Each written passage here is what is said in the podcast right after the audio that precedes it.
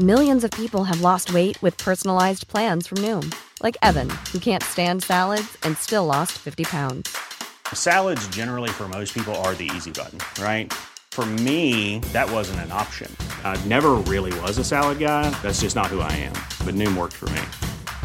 Get your personalized plan today at Noom.com. Real Noom user compensated to provide their story. In four weeks, the typical Noom user can expect to lose one to two pounds per week. Individual results may vary. Hey, I'm Ryan Reynolds. Recently, I asked Mint Mobile's legal team if big wireless companies are allowed to raise prices due to inflation. They said yes. And then when I asked if raising prices technically violates those onerous two year contracts, they said, What the f are you talking about, you insane Hollywood ass? F- So to recap, we're cutting the price of Mint Unlimited from $30 a month to just $15 a month. Give it a try at mintmobile.com slash switch. $45 upfront for three months plus taxes and fees. Promo rate for new customers for limited time. Unlimited more than 40 gigabytes per month. Slows. Full terms at mintmobile.com. Cool fact a crocodile can't stick out its tongue. Also, you can get health insurance for a month or just under a year in some states. United Healthcare short term insurance plans, underwritten by Golden Rule Insurance Company, offer flexible, budget friendly coverage for you. Learn more at uh1.com.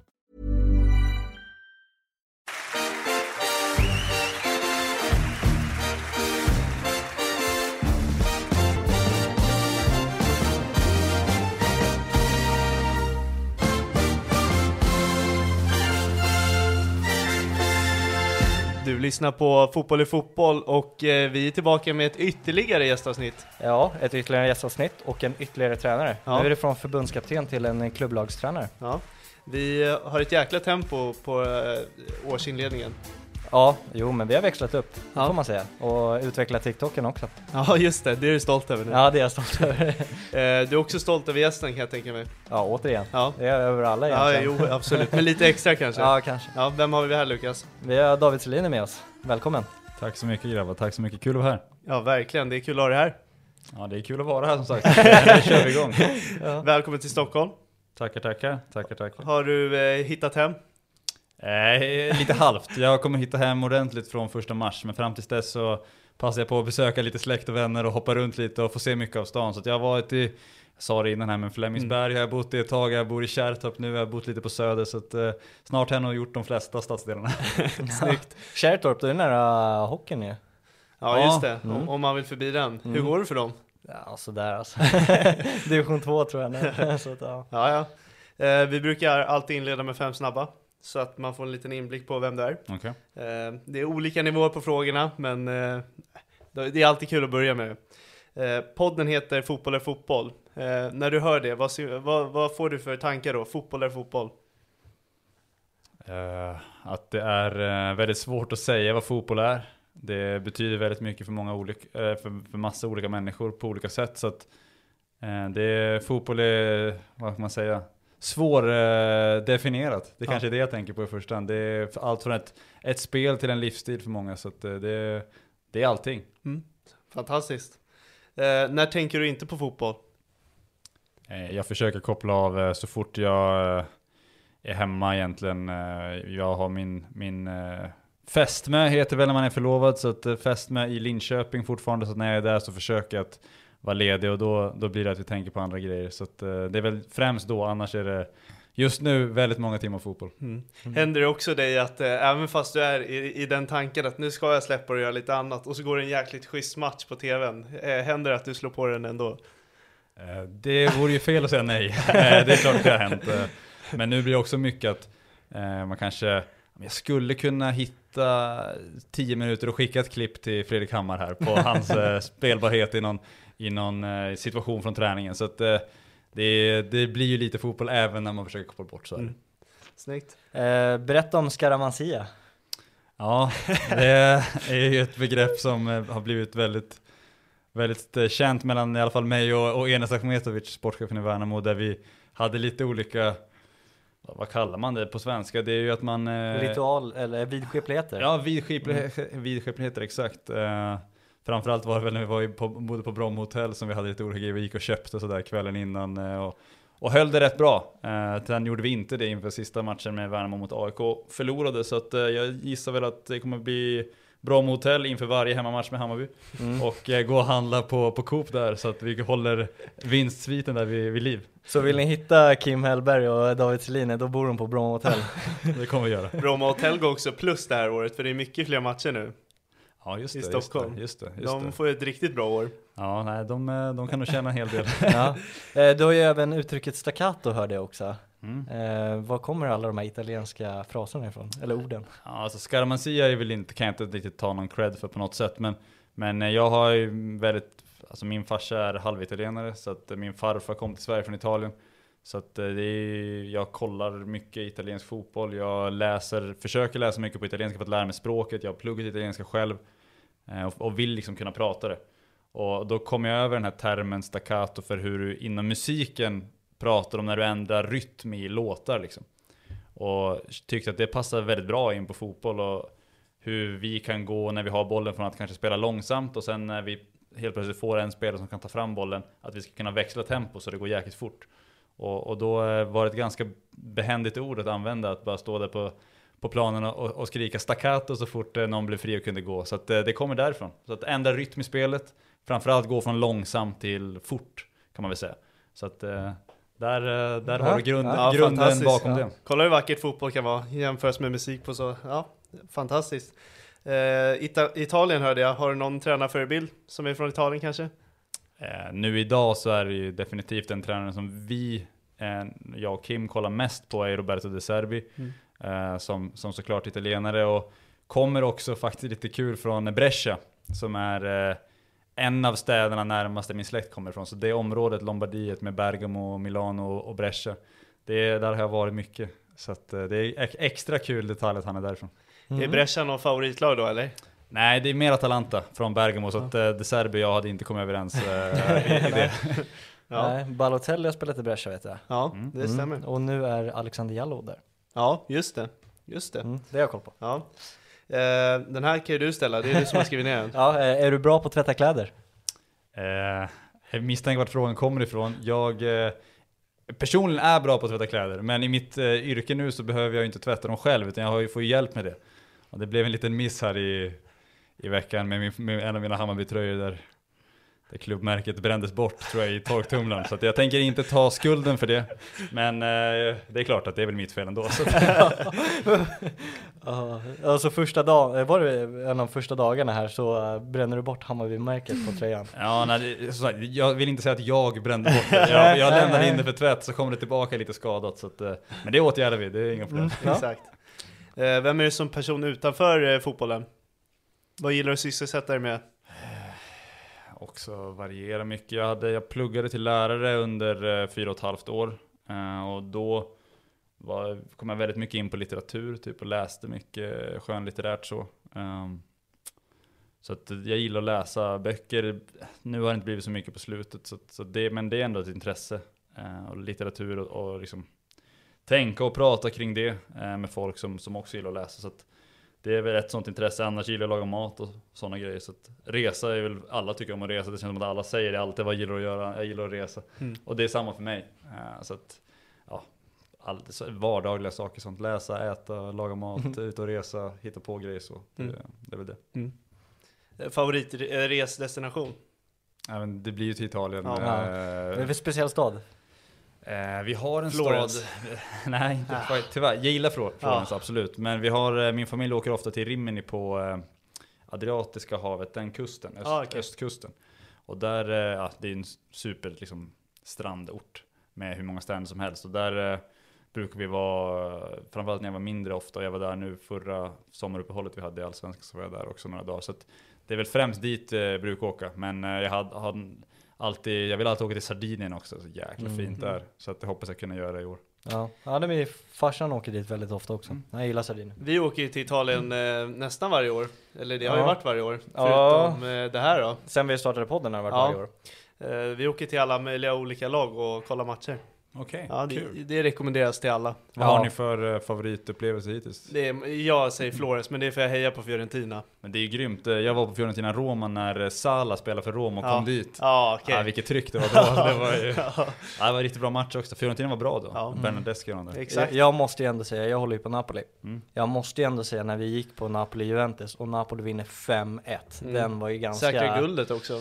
Ja, det får man. Ja, jo men Ja. det, då visste man nu, nu är det klart. Ja. Liksom. Ja. Men just också bara vinna 5-1 mot Juventus. Mm. Alltså, Den ja, den det, den var ju vacker liksom. Ja. Vi var ju också på Fiorentina-Roma, men det var ju förra året va? Mm, ja. ja, nu fastnar vi för länge. Ja, exakt. Men det, det rekommenderas till alla som Ja, inte har verkligen. testat det. Ja, nej men det är kul. Och, och som tränare, vem är du då? Ehm, jag tror att, att jag eh, skulle beskrivas som väldigt engagerad och liksom, gillar att bidra med energi till spelarna.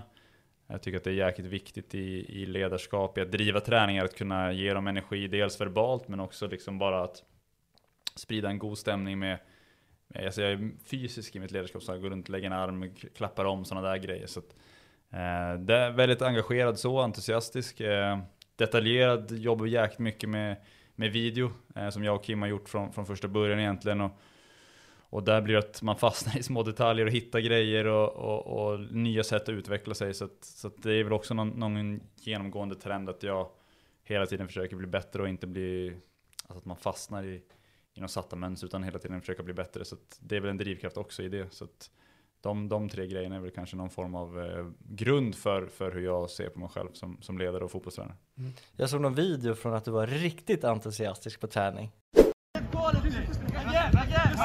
Perfect, perfect. Yes, I love that one, Hampus. Så bra anpassat. Brilliant. Yes, the ball. Yes! Bravo! Ehm, jag vet inte om du har sett den, det ligger ute på Twitter och sådär. Du står liksom och skriker och hejar Ja, på, jag har alltså jag fått-. Jag, jag har fått det skickat till mig. Det, Ja. ja. men sådär, sådär eh, ser det ju typ ut. Vi, har, vi spelar in alla våra träningar. Eh, de brukar vi inte ha ljud på dock, men, men liksom, man ser ju rörelsen och, och där eh, både jag och Kim ser man ibland, man går upp och det är armar upp och man slänger sig och så här, försöker leva sig in i det. Och jag tror att det är viktigt i att, att spelarna också känner att det är viktigt det de gör, så att man inte bara slänger bort övningar och sånt där, utan allt vi, vi gör har ju en tanke. Så att, så att, eh, jag tror att det är viktigt att, att kunna bidra med det och, och just den där videon var jag väl uppe och svinga armar och höll på så att, så att eh, tar man sig ner till Årsta och kollar träningar så får man nog se mer av det skulle jag tro. Mm. Kul. Eh, när ni kör tvålagsspel, kör ni ett varsitt lag då så det blir lite extra Nej, energi och passion i vi, det? eh, inte, inte, alltså Kim brukar vara mitt på planen och liksom driva, vara den som dömer och, och driver på det så. Men i, i Värnamo jobbade vi så att jag och, och Anes Meravat som också var assisterande hade varsitt lag och Mm. verkligen vi gjorde det till matcher. Så vi spelade liksom på förmiddagen. Och sen hade jag en genomgång med mitt lag då typ på, inför, vi gör det som två pass. Okej. Så innan lunch eh, spelar mot varandra och sen går lagen ihop sen på och isär på eftermiddagen om man kör varsin video. Okej, hur ska vi göra nu i andra halvlek och köra? Och så blev det ett jäkla tryck på det. Så det då, eh, då blev det nästan lite rivalitet på, på träningarna. Ja. Man ville vinna den där både tränarmatchen och spelarmatchen samtidigt som man vill ju Det viktigaste var att utveckla spelet, så det är svårt att hitta den balansgången. Men eh, vi har aldrig tävlat jag och Kim. Eh, utan han är alltid den som är, som är drivande i, det, i båda lagen kan man säga. Hur är han som domare på tränare? Behöver han VAR eller?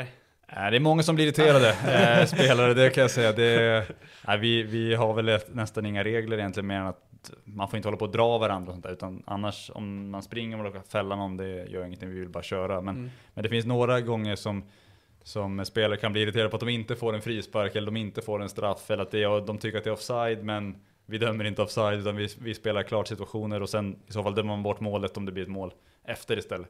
Och vi har eh, introducerat ett VAR-system också när vi spelar in så att lagen brukar kunna ha en, en utmaning per match.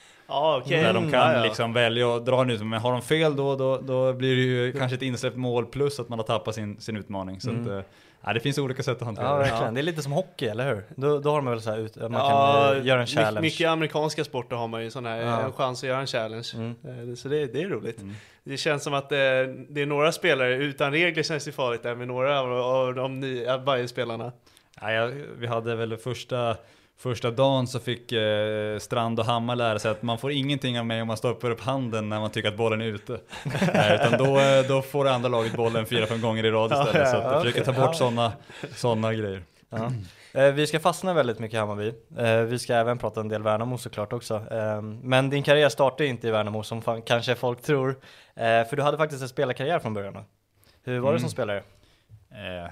Alltså, det blir alltid svårt. Eh, där och då så tyckte jag att det var ganska bra när jag var yngre framförallt upp till, ja men säg att jag var upp till 17 i alla fall så tyckte jag det var ganska bra att vara med i länslag och sånt där. Och jag trodde ju att jag typ hade en chans att kunna komma med på typ de första landslagslägena. Det var jag förmodligen aldrig nära. Men jag kände att jag var ganska bra. Mm. Eh, men men eh, ja, kom ju inte med där. Det, och det, I efterhand förstår jag det. Då, där kände jag att jag var bra liksom. Men, men ehm, spelade ju i division 2 i Boden.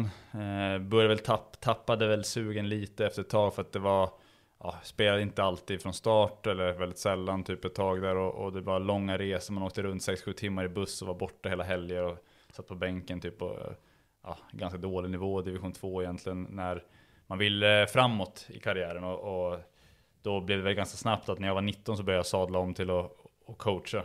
Uh, och spelade samtidigt men, men kände att det är roligare att vara tränare så att då började jag satsa mer och mer på det och började trappa av och gick ner och spelade division 3 och sen la jag egentligen ner när jag var 22. Flyttade söderut, började spela igen i ett studentlag som jag sen eh, tränade men, men nu har jag inte spelat sen 20, 2020. Så att eh, lite, lite halvdeppig avslutning på den karriären. Men jag, Mm. alltså, ganska bra när jag var ung men, men inte någon toppspelare och skulle väl aldrig blivit en allsvensk spelare liksom. Men, men eh, jag tyckte jag var eh, jag var en hyfsad spelare, ung, men, men sen tappade jag lite sug och, och ja, då blev det inte så mycket. Mm. Det är, för oss är det jättefint. Vi, vi har inte nått så långt så vi kan inte säga så mycket. Eh, en intressant fråga, hur den här tiden när du känner att du inte platsar i fotboll men ändå kommer till att du vill börja träna ett lag.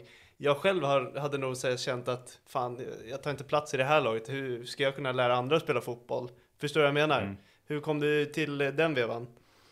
Men det var väl, alltså dels så är det en, en, hade jag i alla fall ett missnöje att jag tyckte att jag inte fick chansen att kanske, att jag inte fick spela berodde ibland på andra saker än att jag inte var tillräckligt bra alltså, tekniskt, spelförståndemässigt som det här grejen, för att det var mer ett, ja men eh, vi har spelare som är tuffare, liksom, och är bättre på att tacklas och sådana grejer. Och, och det köper jag, fine om man tycker att det är viktigare så, så det köper jag. Men, men jag personligen fick liksom en drivkraft, det går att göra fotboll på ett annat sätt. Eh, och, och då när jag inte kunde få kanske uttrycka det själv spelmässigt, och det jag hade kunnat byta lag, jag hade kunnat testa runt och kanske hamna på andra ställen. Men, men där och då i min miljö så det var att spela där eller typ flytta och det var väl inte aktuellt där och då. Så att då blev det, ett, jag fick ett utlopp för min bild av fotboll mer som tränare än som spelare. Eh, när, i, I den åldern och då var det bara att köra på det egentligen. När började du grotta ner dig på riktigt, liksom på detaljnivå som tränare? Du när blev du en taktiknörd så att säga? Eh, nej men jag skulle säga att det är eh, där någonstans 18-19 år typ när Det är så tidigt? Ja men Ja. jag, min, jag och mina bröder, fr- framförallt min, en, jag har två yngre bröder, mell, mellanbrorsan, jag är äldst, så mellanbrorsan han, eh, han och jag har alltid snackat fotboll och sen med, med polare så blev det mycket fotbollssnack och, och, och sådär. Och jag tror att man satt, vi satt på bussar efter, efter matcher och pratade om hur man kan spela och hur man kan göra saker och, och då blev det väl mer att jag började bygga min egen idé om fotboll. Och så blev jag tränare när jag var 19, eh, började känna på grejer där och sen fortsatte jag, fick länslaget i Norrbotten när jag var 20. Och då behövde jag ju liksom ha en plan för hur jag tycker fotboll ska spelas och, och sådär. Så att det, det var väl där någonstans det började och sen har ju bara det intresset har ju bara växt och jag hade en period när jag skrev om fotboll, analyserade matcher och sånt där. Så att, ja, jag, jag har eh, lagt ner många timmar på, på att tänka fotboll och så. Och det har ju byggt den idén jag har om, om spelet idag. Ja, jag kunde misstänka att det var just 2014 där, för jag skrev ner det. 2014 så blir du distriktsförbundskapten för P00 och så startade du fotbollsbloggen Running the Show. Mm. Ja, nej, det var jag och min polare Eddie Prue som jag spelade med i, i eh, Bodens BK, en amerikan. Som eh, hade sådana diskussioner och bara, men vi, vi börjar skriva om det liksom, får vi se vad det blir. Då fick vi ändå utlopp för det, så att, eh, det blev att analysera matcher och lag där på, på den sidan. Och det var, det var grymt kul där och då. Tror du, eh, nu tar jag lite vägen i förhand, men tror du det här har liksom hjälpt dig i tränarkarriären att folk som ska anställa dig har sett att, eller de kan se din taktik genom bloggarna och på det sättet? Eh, har det någonting del eller är det bara liksom resultaten du har gjort med laget och sådär som de har gjort, alltså som har gjort att Mm. du har blivit intressant? Nej, jag tror att jag har inte riktigt blivit alltså, rek eh, rekryterad så egentligen förut. Jag vet inte hur, hur exakt hur, hur Hammarby tänkte nu, men, men alltså, när jag hamnade i, i Sylvia först som assisterande så var det för att jag lärde känna Anes som var huvudtränare och han bjöd in mig dit egentligen. Och vi hade diskussion, bara satt och snackade fotboll och han gillade mig och sa men kom in och kör med mig typ. Eh, så det, det var ju ingenting kopplat till vad jag hade gjort tidigare egentligen. Eh, mer än att jag hade att eh, det fin- historien egentligen att jag känner Andreas Pettersson som har varit, han var assisterande i U21 bland annat när de vann guldet. Han är från Luleå. Jag känner honom sen, sen jag var ung och, och han eh, hjälpte mig att få besöka Norrköping bara för att kolla en träning. Och då hade han väl rekommenderat dem att ta in mig. Eh, att ja, men, satsa på det här är en bra kille att få in. Och det blev inte Norrköping då, men, men Anes tog in mig i Sylvia, som jobbar ju väldigt nära Norrköping.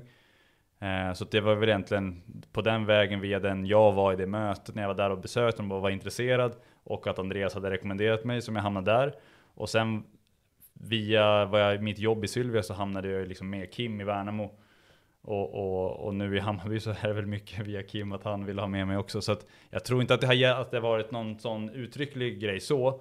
Men det är klart att det kanske, det kanske någon har befäst en bild av vem jag är genom att gå in och läsa där och inte bara lyssnat på Kim eller på Hannes eller på Andreas Pettersson. Så kan det vara, men det är Mm. ingenting jag vet om i alla fall. Mm. Eh, ja men eh, 2020 så flyttade du till eh, Linköping.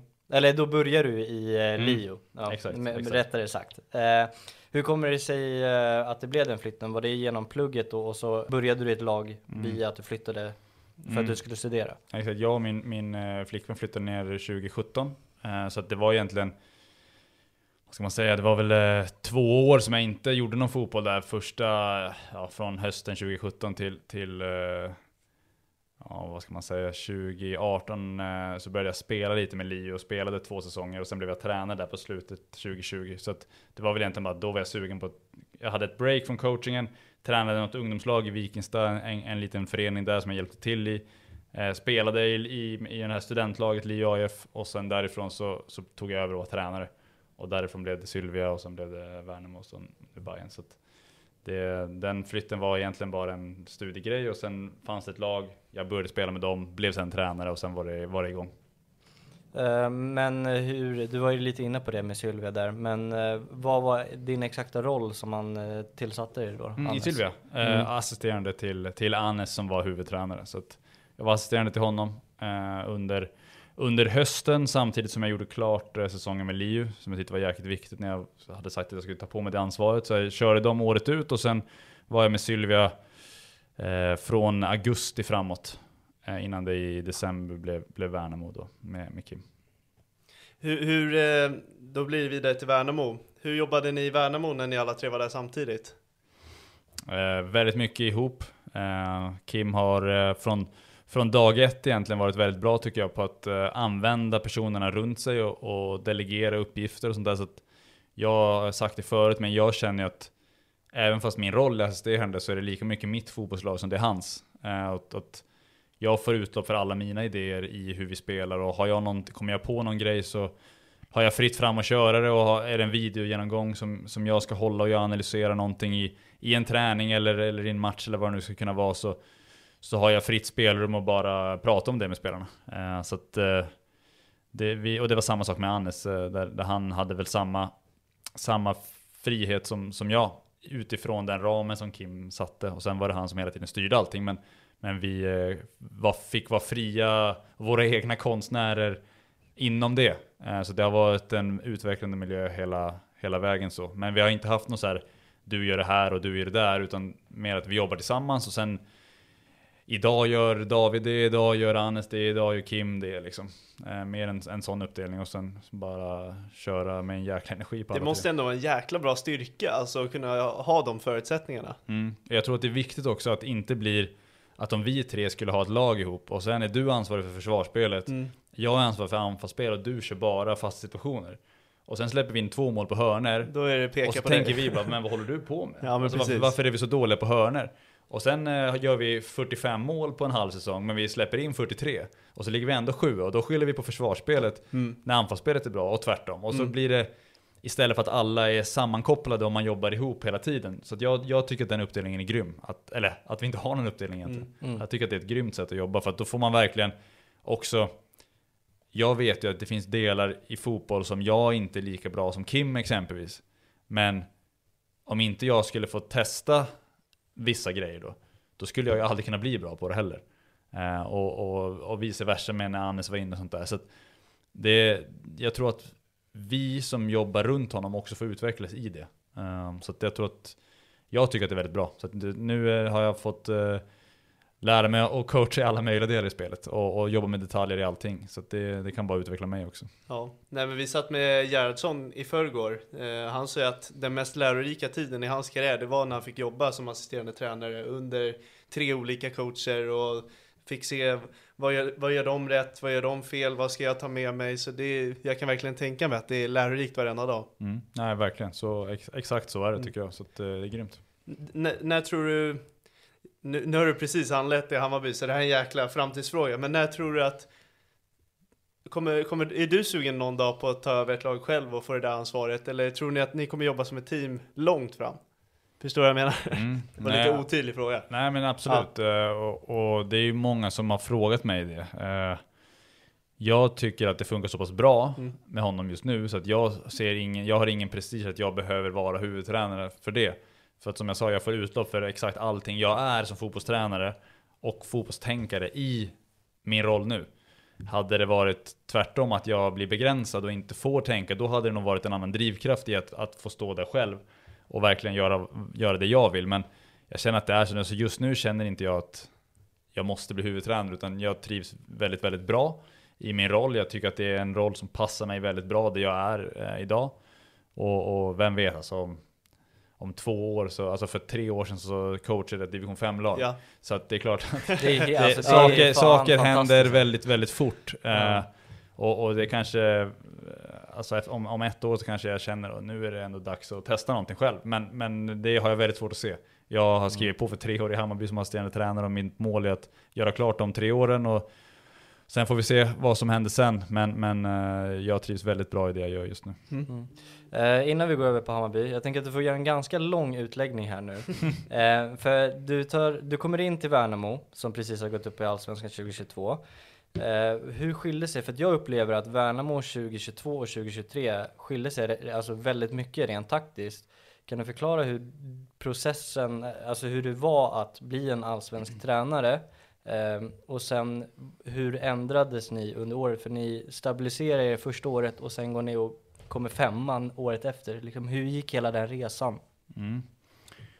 Um, det, jag tycker att, att uh, vi har haft samma, eller vi hade samma ingång båda åren och vi har samma ingång när vi kommer till Hammarby. Att vi, uh, det fotbollslaget som vi vill, vill leda uh, är ett fotbollslag som, som pressar högt eh, mot motståndarna och vinner bollen högt och försöker spela så många minuter som möjligt på deras planhalva. Eh, det gjorde vi från dag ett med Värnamo. Eh, ibland var vi inte tillräckligt bra för att göra det under en hel match. Eh, men, men vi kunde göra det vissa stunder. Eh, kopplat till det så ville vi ju med bollen spela runt motståndarnas mål så mycket som möjligt. Och, och det var ingen, alltså allt vi har gjort från första träningen i Värnamo var att okej, hur kan vi bli så bra som möjligt på att vi spelar bort motståndarna när de pressar oss och tar fram bollen i planen och spelar på deras planhalva. Så när vi, när vi är där så vill vi skapa målchanser. Eh, om vi inte har det så vill vi ha bollen. Om vi, inte, om vi tappar bollen vill vi ta tillbaks den och om motståndarna har kontroll vill vi pressa dem högt. Liksom det har alltid varit målbilden. Men första året så, så var ju inte vi tillräckligt bra alltså som lag för att kunna under större delen av matcherna mot lag vara det laget som, som verkligen dominerade matcherna. Och, och det syns ju, alltså vi snittade ju under 50% bollinnehav exempelvis år ett och var väl kanske jag vet inte, 8, 9, 10 i Allsvenskan på just, just bollinnehavet om man bara mäter det. Eh, vilket ändå kan, kan inte säga någonting om hur vi lyckades implementera vårt, vårt spel. Eh, vi, vi var ju, alltså fram till, till kanske mitten på september så låg vi ju 12-13 med, med Värnamo och, och hade inte någon vidare distans ner till lagen under oss. Vi var aldrig liksom längst ner och, och aldrig under strecket tror jag. Men det var ju först liksom från september-oktober när vi under 9-10 månader hade kunnat jobba och bli bättre. Så att alla spelare som startade mot Göteborg, den, när, när den säsongen i Allsvenskan 2022 gick igång så hade alla de spelarna blivit bättre när vi kom till september-oktober. Och, och, då kunde vi bli bättre som lag, så vi gjorde en ganska bra höst. Och det gjorde att vi kom tia då. Eh, när vi sen gick in i 2023 så hade vi samma målsättning, men med den säsongen innan, med några spelare som kom in, så blev vi bättre som lag och kunde egentligen, fast egentligen är det samma, samma upplägg. För att om du kollar på vår första, fram till uppehållet, Värnamo 2023, Mm. så har vi väl fyra segrar och åtta förluster. Och det är ju ingen superrad. Alltså 8 av 12 torsk är ju inte jättebra. Men, men eh, vi blev bättre och bättre varje dag. Vi fick göra om vårt spel för vi tappade Marcus Antonsson som var en riktig nia som vi verkligen eh, spelade som forward. Vi hade Magashi som var en väldigt fysisk tia, så att vi hade två verkliga boxspelare som du till säsongen efter inte har. Och då hade vi istället Aydin Selkovic, vi hade Simon Tern, Oskar Johansson som är mer om man ska säga droppande spelare som vara med och lösa, liksom, lösa upp press och spela därifrån. Och fick vi in Gustav Engvall som vi hittade en perfekt position tillsammans med honom att löpa från kanten istället för att vara nia. Mm. Och liksom jobba med att löpa i djupled. Och Albion Ademi till höger som är mer av en, ett yrväder en mot en, bra på att dribbla, ta ner bollar och så. Så att vi fick ju som göra om vårt anfallsspel utifrån vilka spelare vi hade.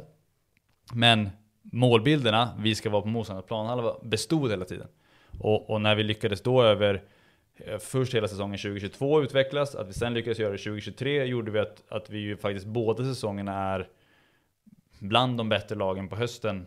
Båda säsongerna. Och, och 2023 nu så var väl Malmö gick om oss i sista omgången. Eh, så att annars hade vi kunnat få vinna den där höstsvenskan också. Men nu, nu blev vi tvåa i den, vilket vi ändå får, får vara nöjda med. Men, men det visar att vi lyckades ändå i Värnamo båda åren utvecklas över tid. Och, och det gjorde väl att som du var inne på, vi var ett bättre fotbollslag 2023, men det såg annorlunda ut beroende, eller baserat på vilka spelare vi hade. Och kopplat till bollinnehavsgrejen igen, så om vi låg på 48% år ett, så år två tror jag vi slutade någonstans runt 55-56. Och då var vi trea efter Häcken och Malmö i att ha bollen. Så att vi kunde ju mer och mer gå mot den bilden av, av eh, IFK Värnamo vi ville vara. Mm. Eh, över den här perioden. Så att eh, det är en mycket bra reflektion av dig. Om vi ska, ska bara landa där. Ja okej. Nej men jag tänkte också så här, det blir så jäkla tydligt om vi tar det här exemplet i och med att du är med i Hammarby nu också. Den här utvecklingen av spelet. För att ta det första matchen på Tele2, när Hammarby kör över och ni kontrar in två bollar med Antonsson. Det symboliserar lite Värnamo 2022.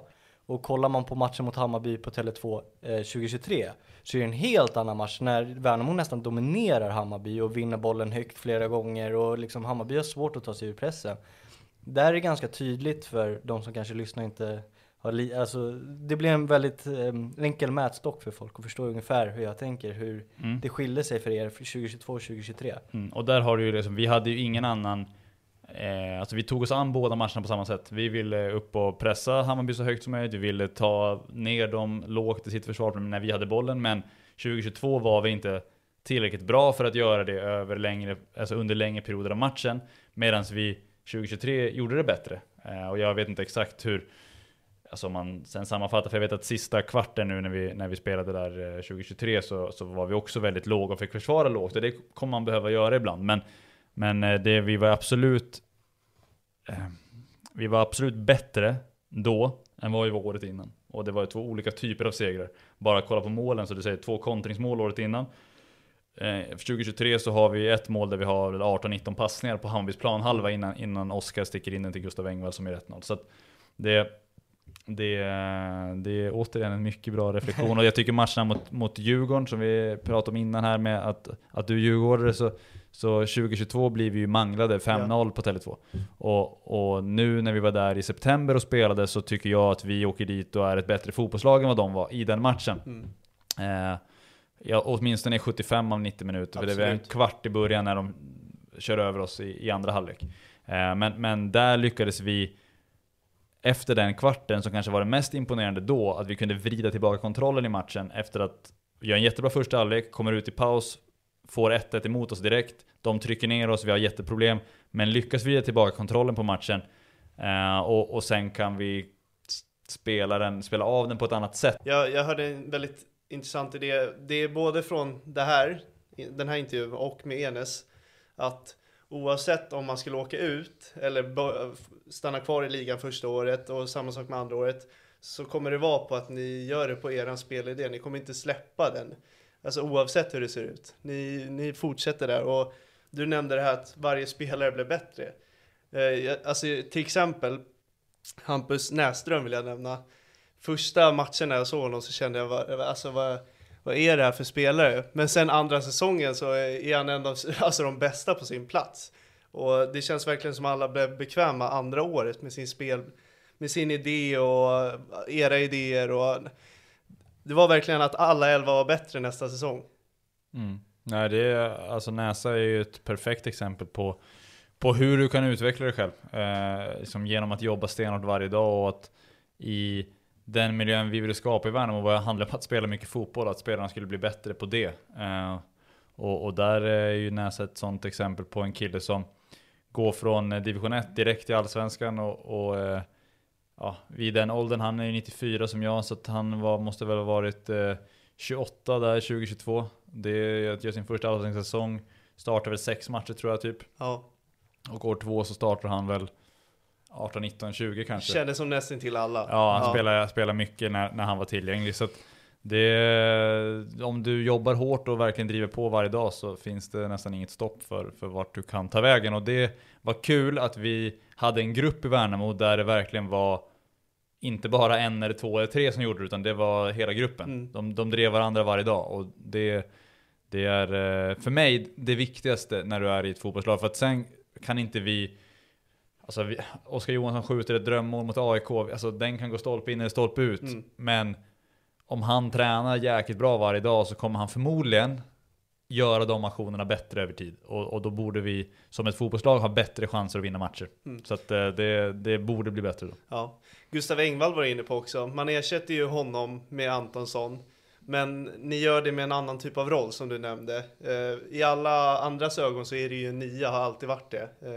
Jag hatar att sätta siffror för att bekla- förklara vart man är någonstans. Men ni hittade någon form av annan roll på honom. Du sa, beskrev det att han var nästan som en ytter. Mm. Eh, ändå kändes det som att på varje mål han gör så är han en nia ändå. Mm, Vad men har det- han för roll? Men det är Eller för att hade? han, jag tycker att han ofta kommer in i boxen lite smygande så blir det lite cutback. Eh, om jag, nu tänker jag bara från huvudet, men att han fyller på in i boxen mer än att han är i boxen. Mm. Nej, det, och det är ju skillnaden mot Marcus, för Marcus var ju inne Ja, exakt. först varje Han är gång. ju spets bara. Mm. Exakt. Ja. Och, och med Gustav så, så när han kom in så trodde ju vi att han var en nia. Det är ju ingen som ska sticka under stol med. Och, och han spelade, han spelade central forward, han gjorde någon match när han fick droppa i en lite mer sån här Selkovic eh, Mm. position. Liksom var nia men droppa ner och bli en tia i, i speluppbyggnaden och vara med och spela där. Men, men vi märkte väl att, att eh, hans stora egenskap var att löpa bakom. Han var overkligt bra på det och stark i de situationerna.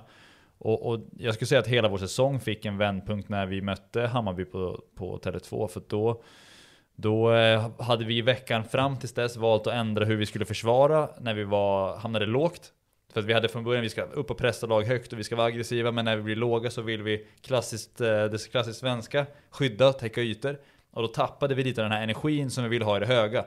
Och i den veckan så jobbade vi väldigt hårt med att hur kan vi bli bättre på att vara aggressiva i det låga så att vi oftare kan få lag att spela bak så vi får upp och pressa dem högt när vi inte har den själva. Och att vi inte blir ett lag som låter motståndarna ha bollen även om de inte skapar något. Men att vi vill inte att de ska få vila med bollen utan då ska vi gå och ta den så vi får trycka på dem igen.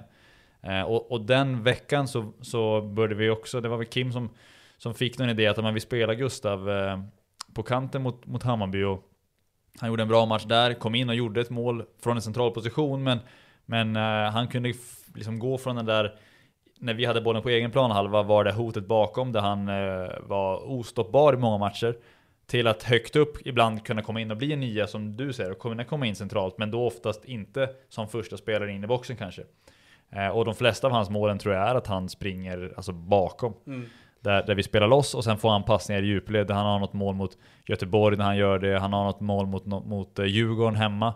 Eh, som eh, du kanske inte minns med värme, nu vann ju ni Nej, den precis. matchen ändå, men, men det var ett eh, sånt där drömmål för oss när vi kan spela loss lag, eh, alltså när vi har bollen lågt, och sen hittar vi en fri spelare, staccato, in Mm. bakom, och så ju- kunde vi göra ett mål så. Så det är väl bland de vackra mål man kan göra, och där var Gustav jätte, jätteviktig på ett sätt vi inte hade någon spelare innan.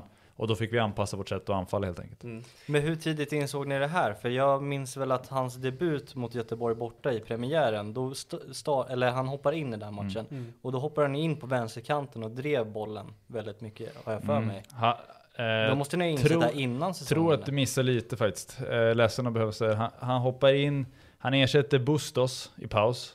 Och jag tror att vi spelar honom som forward men att han rör sig ut lite mot höger. Mm. Eh, sen kan han såklart hamna någon gång till vänster också i någon situation. Men, men att han utgick från att vara forward som gick utåt. Snarare att han sen utgick från kanten och i så fall löpte inåt. Okej. Eh, och jag tror att det är match 10 som vi möter Hammarby. Eh, och, och gör en bra match där. Sen är vi jättebra mot Sirius, förlorar. Och jättebra mot Malmö hemma, förlorar också. Men då kände vi att vi ändå vi har, blivit, vi har hittat någonting här. Och sen efter det, efter uppehållet så var vi ju riktigt bra. Så att, eh, någonstans där så, så förändrades lite av vår säsong där jag tycker att vi hittade ett bättre sätt att vara det laget vi ville vara. Men eh, det är också intressant, för, för mig har han alltid varit den här sylvassa anfallaren. I, I Djurgården var han också djupledsspringare. Eh, Det känns som att han fick något större ansvar i ert lag också. Han vart någon, eh, inte bara kvalitet, utan han var en krigare, han var, tog ansvar, han var ful i sitt spel, alltså på ett smart sätt. Eh, Är det så ni jobbar med dem också? Är, är det här en roll man kan se i Hammarby i framtiden? Eh, Det kan det säkert dyka upp någon. eh, Det måste vara någon som har de egenskaperna. Nu har vi ju lite andra typer av spelare i Hammarby med, med framförallt Josef och, och Dennis som är, och, och Abdo Buda också som jag tror kan vara jäkligt bra som riktiga nior och, och utgå från de positionerna och, och göra olika saker. Där Abdo kanske kan droppa mycket, där Josef kanske mer kan sträcka. Eh, så att det, det finns olika lösningar där med, men, men eh, just med, med Gustav så, så eh, kan man väl säga att, att för honom blev det väldigt bra. Mm. Och han gjorde ju, alltså hans försvarsspel blev ju enormt också. Verkligen. Där liksom, vi visade något klipp på, på Jack Grealish när han var nere och spelade vänsterback mot Real Madrid i Champions League under våren där när City vann. Bara, men om Grealish kan göra det där, då kan ju Gustav eh, komma ner och, och spela försvarsspel där. Och sen har vi Malmö borta när vi egentligen skickar ut Gustav och Ademi som wingbacks liksom och bara skickar ut dem för att köra mot Malmö. Eh, och, och det, det gjorde han också Lite fenomenalt bra. Perisic över Engvall. Ja, Eller hur? ja, det Ja, säg det inte till honom, han Nej. kommer inte bli glad med det Okej. tror jag. Ja, vadå, har du sagt det? Nej, nej, nej, men han, eh, han, han ser nog sig själv ändå som en mer offensiv spelare än... fram. Ja, okej, exakt. okej. Men jag skulle kunna se honom tackla den rollen. Ja, ja, för fan så. Ja, Ja, eh, jag var ju inne på, jag snackade ju med Enis i avsnittet att jag kunde gärna ta Adjei och eh, Engvall i ett paketpris. mm. Ja. ja. det är bra Det var också en spännande spelare på Tele2 framförallt. Han gjorde jättefin match. Ja. Jättefin match. Där blev han inte sur på er, men så här, när, när jag kollade, varför tog de ur honom, alltså av honom? Fantastisk första Ja. halvlek. Han gjorde en jättebra första halvlek. Ja. Sen tycker jag att i den perioden när vi får problem i Mm. andra, så det är väldigt svårt för Frank där att det är första matchen från start, eller andra matchen från start Ja, tror jag. sånt var det. Eh, blev lite att han gömde sig lite mer och då valde vi att ta eh, av honom och Mm. sätta in, eh, vi tog in Gustav då tror jag. För Ja. Gustav hade varit skadad innan. Exakt. Så att Gustav kommer in, så vi byter en, en sexa mot Gustav Engvall, men då har vi Oskar, så vi kan flytta Oskar från att spela nia till att spela sexa. Så jäkla 90 spelare. Och det första som händer är att jag tror att det är en inspark där Oskar löser upp det. Mm. Eh, så att Oskar kunde då ge oss ett lugn i spelet som trots en jättefin första halvlek, Mm. Frank kanske tappade lite med allting runt omkring. Jag, jag kan höra vad du säger, att han gömde sig lite och ja. Så att det där, där, jag skulle säga att, att Oskars prestation där Mm. Eh, var avgörande för att vi skulle kunna vända matchen. Mm. Eh, men, men, eh, men Frank gjorde också en jättefin Jäkla match. spännande spelare Ja, han, det ska bli kul att följa honom i år. Ja. Det är en super, superkill också. Ja. Det var, det var aldrig någon tanke på att få Adjei gånger två i Hammarby? Det där är inte mitt jobb. Mitt jobb är att träna spelarna som finns. Så att, eh, det där får någon annan lösa. Ja, Ja. vi tar oss in på Hammarby nu Mm. Folk eh, suktar väl säkert. Ja, ja. Eh, men vi kan ju ta från början eh, när, det bestäm, när Kim bestämmer sig för att lämna Värnamo och det börjar inledas diskussioner med Hammarby. Hur involverad är du i det? Är du involverad alls i det? Eh, jag är involverad så till den eh, vida grad kan man väl säga att jag eh, visste att jag skulle följa med Kim. Eh, vart han nu skulle gå. Sen var det ju omöjligt för mig att veta vart han skulle hamna för att det är klart att ganska snabbt så kände väl vi att Hammarby vore väldigt bra för oss och för, för, eh, för Hammarby tror jag också. Eh, det kändes som att det fanns ett intresse tidigt där.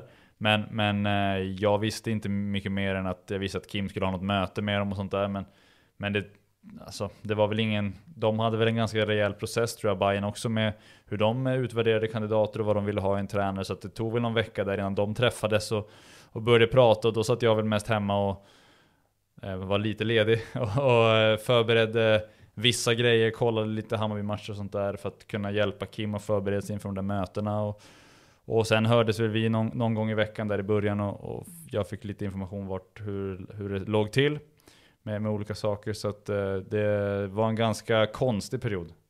Där jag egentligen bara väntade på information och sen eh, kom han med någon grej och då fick man lite feeling och så gick man in och kollade alla Mark Linares eh, passningar mot Sirius och så eh, började tänka men hur man kunna använda honom och sen så fortsatte det sådär. Så att, jag var inte direkt involverad och hade ju inget snack med Hammarby själv utan det var ju, allting gick ju via Kim så. Men så du var lite så här, ja, blir Sunderland, blir Hammarby, blir det Frankfurt? Alltså, nej men du, du var inställd på att hänga med oavsett vart det var? Nu Ja, tog jag bara exempel. Ja, ex exakt. Och jag, men sen, alltså Kim är så pass lyhörd för mig också, ville gärna ha med mig. Så att hade han kommit dragandes med någonting som jag absolut inte hade velat så då tror inte jag att vi hade hamnat där. Nej. Eh, men men eh, jag är väldigt glad att vi hamnade på ett ställe där jag eh, väldigt gärna jobbar. Eh, och, och, så att jag är väldigt nöjd med det valet som, som blev.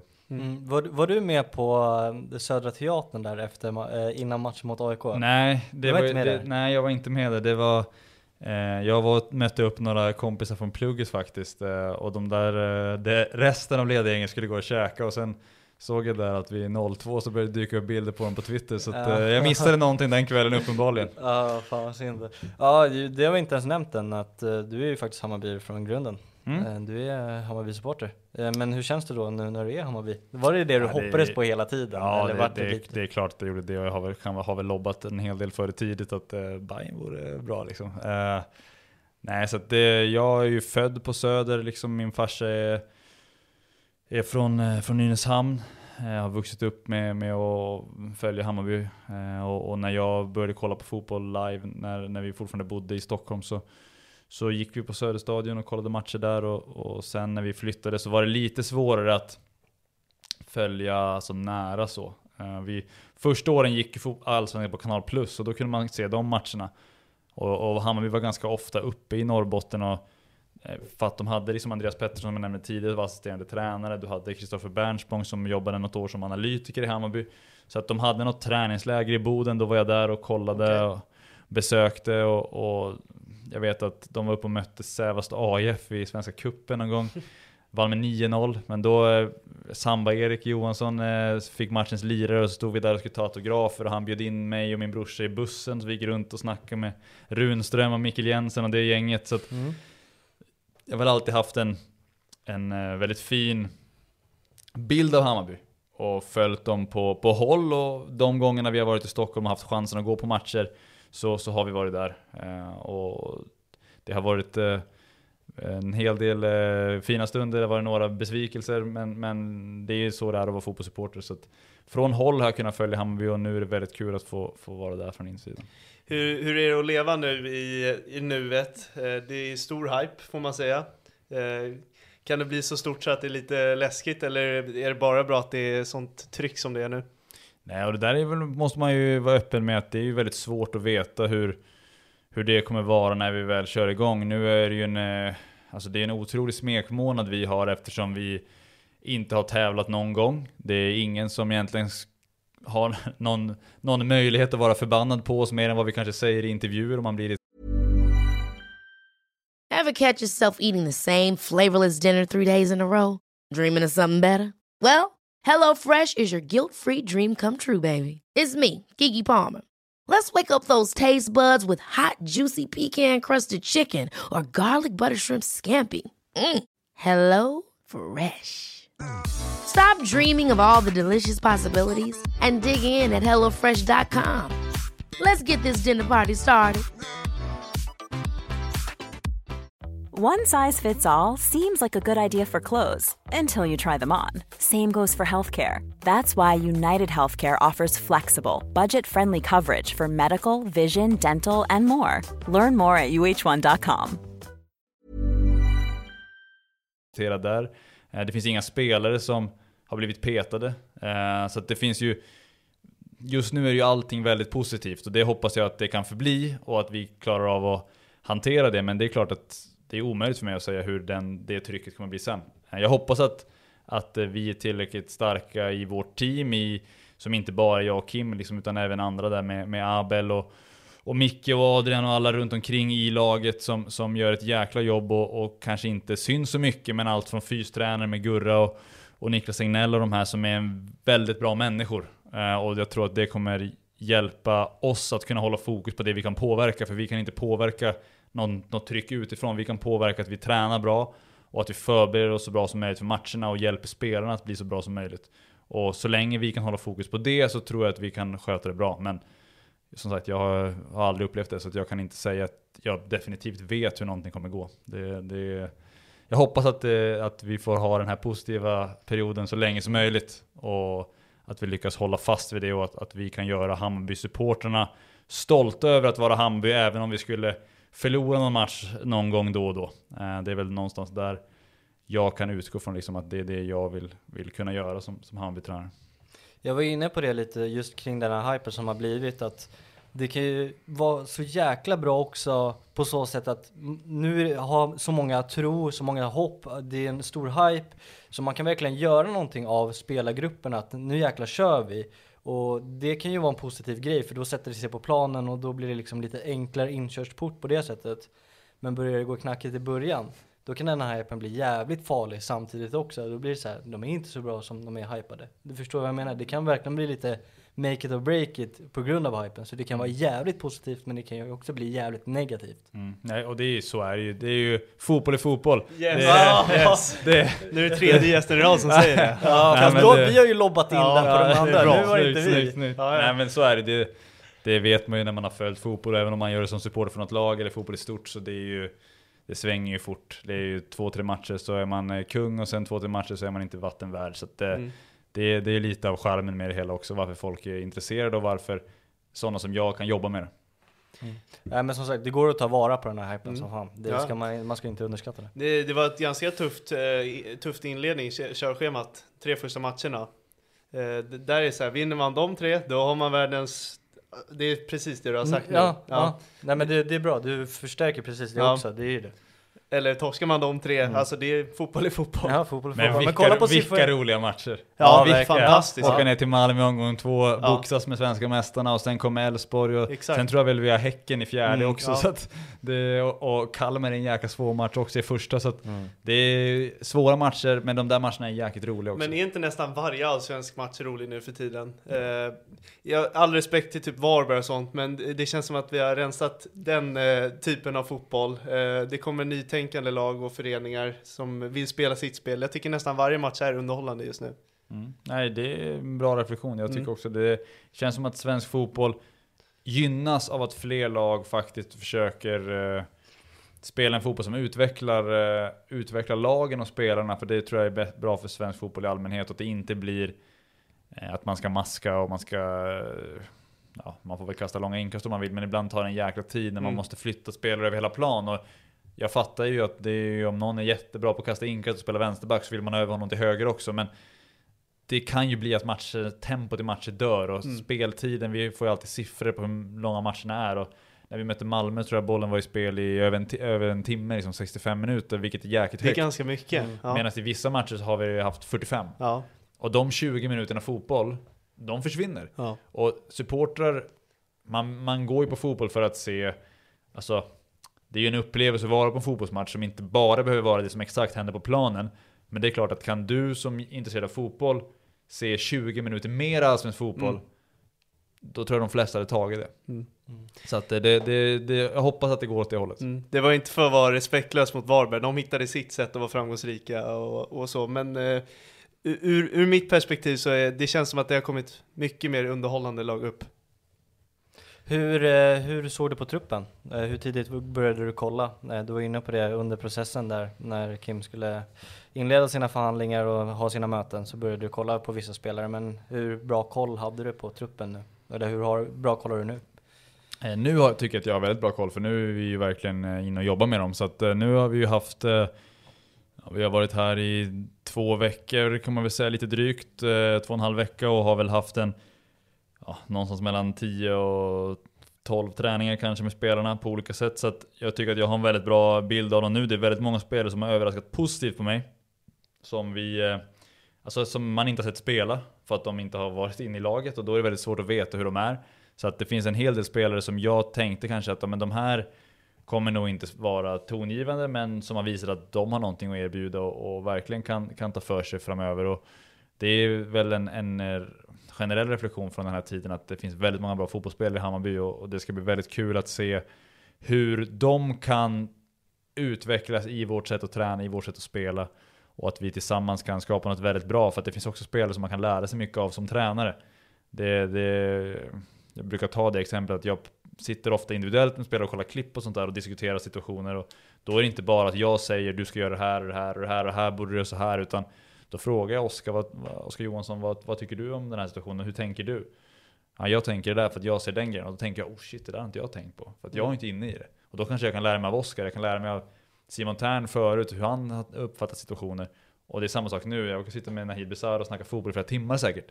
Och, och lära mig grejer av honom. Så att det ska bli väldigt kul att få den, den kontakten med de här spelarna och jag tror att vi eh, kan lära oss mycket av varandra och utvecklas väldigt mycket ihop. Vilken spelare har överraskat dig mest? Om du får nämna en. Eh, nej men det är klart att, att väldigt många hade förväntningar på August Mikkelsen innan säsongen och jag tycker att han såg väldigt bra ut från det han gjorde i Tromsö. Sen tycker jag att han inte kanske användes på bästa sätt i Hammarby förra året. Men, men jag har sett en, en fotbollsspelare som är eh, väldigt, väldigt skicklig, väldigt, väldigt smart. Eh, han, han hanterar såväl eh, Eh, det defensiva i sitt pressspel och sånt där som, som eh, är viktigt. Men framförallt så ska ju han vara en offensiv spelare som skapar grejer. Och han är väldigt, väldigt skicklig i de ytorna. Han är grym på att avsluta. Så att jag har blivit väldigt imponerad av honom. Jag har blivit väldigt imponerad av, eh, av andra spelare som inte jag har sett så mycket av de senaste åren. Och det är exempelvis Boda som jag var inne på tidigare som har varit grym första veckorna här. Eh, Pavle Vagic har jag knappt sett någonting av fotbollsmässigt. Men nu de här veckorna som han har tränat så tycker jag att han ser ut som en riktigt bra spelare också. Eh, Loret Sadiko gör grejer som jag knappt har sett eh, spelare göra, hur smart han är på att positionera sig och sånt där. Så att det, det, finns, eh, det finns många spelare som gör grejer som, som är imponerande och då har vi inte ens nämnt de här unga forwardsen, alltså Erabi och, och Gyll som jag är inne och försvarar i boxen mot på våra anfallsövningar. När vi, Du försvarar, ja, ja, för fasen. Vi, vi jobbar eh, mycket med individuella- pass. Ja. Så att Josef exempelvis får avsluta 40 gånger på en träning inne i boxen. Och då, om han ska få avsluta och jobba med att fatta beslut så är det bättre för oss att jag är där och jobbar mot honom och kan kanske coacha honom samtidigt än att vi skickar in Ajay och så blir det full syra blås och de tävlar. Mm. Vilket är bra när vi kanske spelar mot varandra. Men på just den här träningen när vi vill jobba med detaljer så är det bättre att jag kan vara där och kanske göra fel. Men då får Josef avsluta fler gånger och träna på det så att när han sen går in mot Ajay på 11 mot 11 Ja men då kan han använda det han har jobbat med mot mig mot en spelare som verkligen gör allt han kan för att stoppa honom. Så då är jag där inne. Och jag kan säga att ha- han och Gyll, det är inga duvungar att jobba mot där inne. De är, det är två Nej. tunga bitar alltså. Och det är samma sak när, när Djukanovic kommer och skjuter där, då vill man inte stå i vägen. Så att eh, det, det finns väldigt mycket kvalitet i de här grabbarna. Hur, hur är deras situation? Det är två alltså, riktigt lovande anfallare som förmodligen vill spela lika mycket, göra lika mycket mål. Det måste vara en jäkla så här, de tävlar om som har plats. Det är, alltså, det är ju sjukt eh, förutsättningar då. Ja, de verkar vara väldigt tajta de där två. De är, jag ser dem hela tiden i såväl gym som, som i omklädningsrummet. Så att eh, de eh, spårar varandra. Josef har imponerat väldigt mycket på mig med hur hans sätt att vara. Och hur han snappar upp grejer och, och hjälper andra spelare. För att han har eh, inte tränat fullt här i början. Han har haft någon eh, Eh, fotskada som spökat lite. Så att han har inte kört fullt. Men han har varit med i vissa delar av träningar. Och han tar med sig allting vi säger inne på en videogenomgång och försöker göra det. Så att han agerar i övningar, ibland hamnar han i en mittbacksposition, men han gör grejerna vi pratar om med mittbackarna. Så att han verkar vara en, en väldigt smart fotbollskille och han har en attityd där han ger väldigt mycket energi till, till de andra också och hjälper dem hela tiden. Så att eh, jag tror att han, han och Dennis går bra ihop och ibland kommer de att spela tillsammans också, jag är helt övertygad om. Så det ska bli kul att, att få jobba med båda. E- Ert sätt hur eh, hela truppen har blivit starkare för varje år, eh, vad, är- vad är det som krävs? Vad är det viktigaste? Är det att spelarna måste visa engagemang och vilja för det här, eller är det något ni jobbar med som eh, gör att alla elva på plan blir bättre? Jag tror att vi, eh, vårt sätt att träna är ett sätt som jag hade gillat som spelare, för att det är väldigt mycket fotboll. Det är, det är många träningar, men det är också att de får kanske två lediga dagar i veckan. Mot i andra klubbar kanske man får en ledig dag. Och att du har träningar varje dag istället under längre perioder. Men att träningarna då kanske blir mer taktiska. Och när man pratar om taktiska så pratar man ofta om att man går runt och flyttar och pratar mycket. Och det vet jag själv, det är inte alltid det roligaste, man vill ju liksom spela. Och där är ju vår drivkraft i att skapa det taktiska i spelövningar och i spel. Eh, och sen använda mycket videoåterkoppling till spelarna så att de känner att jag får hjälp av tränarna. Så att eh, när jag sätter mig med, med Fredrik Hammar som jag satt med häromdagen, sitter vi och diskuterar grejer, så ser ju han att han får individuell återkoppling på, okay, hur kan jag specifikt bli bättre? Men sen 10 minuter senare går vi in och har en kollektiv genomgång, där vi försöker hjälpa laget att bli bättre. Och jag tror att det sättet är ganska roligt att få den, okej jag syns, jag är viktig, eh, jag är en del av det här laget, vi vill göra det här, och sen går vi ut och faktiskt tränar på vad vi ska göra. Och jag hoppas att spelare uppskattar det, för att eh, jag hade velat träna så. Och, och det är därför som jag tror att många spelare blir bättre, för att ju mer du spelar fotboll, och ju mer du verkligen jobbar med att bli en bättre spelare, så dels är det roligt att få spela, det är därför man är fotbollsspelare, för att det är kul. Det är, man älskar att spela fotboll. Men, men du utvecklas också i det. Så att det, det känns som att vi borde kunna få ut det bästa av två världar. Du var inne på att ni brukar vara bättre på hösten, eller det har ni ju varit. Kan det vara för att vi pratade med Bartos här för några dagar sedan och han tränar också väldigt mycket på våren. Men sen sänker han träningsmängden på hösten och jobbar med att all intensitet ska vara på matcherna under hösten så att man maximerar alla matcher. Eh, gör ni på samma sätt då? Nej, ingen sån tydlig uppdelning, utan vi har samma träningsmetodik genom hela säsongen egentligen. Eh, Så jag tror mest bara att det har varit så att ju längre tid vi får träna, desto bättre blir vi över tid. Eh, Och, och där behöver ju vi, eh, vi- kan ju inte, alltså, nu tycker inte jag att vi med Värnamo har slängt bort vårsäsongen, för att vi har ju faktiskt varit ganska bra ibland, men, men inte lyckats, lyckats ta alla poäng. Och det är som jag sa tidigare, ibland går bollen stolpe in eller stolpe ut. Det, så här, det, det kan vara så. Men, men över tid så brukar de lagen som, som liksom gör bra grejer belönas. Och jag tycker att vi har gjort bra saker i Värnamo. Jag hoppas att vi kan göra det här. Även om vi vill såklart vill vinna matcher från, från första, första omgången.